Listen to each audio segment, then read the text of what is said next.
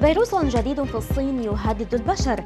كورونا قد يظل نشطا في الجسم لأكثر من 200 يوم والرياضة لعشر دقائق يوميا تنقذ حياة الآلاف سنويا.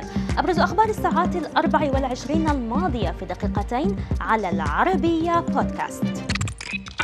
أعلن باحثون صينيون عن اكتشاف فيروس جديد أطلقوا عليه اسم نيوكوف بعد دراسة حديثة أجروها في ووهان مسقط رأس كورونا.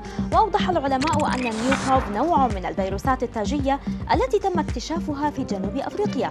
وثبت أنه ينتشر فقط بين الخفافيش حاليا لكنه يمكن أن ينتقل إلى الإنسان ويصبح خطرا بعد طفرة واحدة فقط.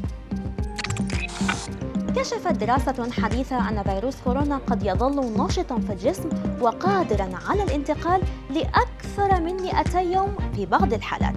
الدراسة شملت مرضى تمت متابعتهم من قبل باحثين منتسبين إلى منصة علمية مشتركة بين البرازيل وفرنسا، وعثر العلماء على الفيروس باستمرار في أجسام بعض المصابين على مدى عشرات الأيام، وبناء على هذه النتيجة قال الباحثون إن حوالي 8% من المصابين بكورونا قد يكونوا قادرين على نقل الفيروس لأكثر من شهرين حتى في حال عدم وجود أي أعراض.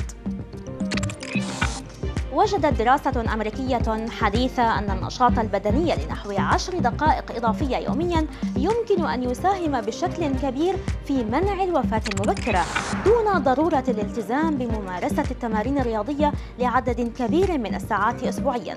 ووجدت الدراسة التي نشرت في دورية جامعة للطب الباطني أن ممارسة التمارين الرياضية المعتدلة لمدة عشر دقائق يوميا يمكن أن تمنع مئات الآلاف من الوفيات المبكرة خلال السنوات المقبلة.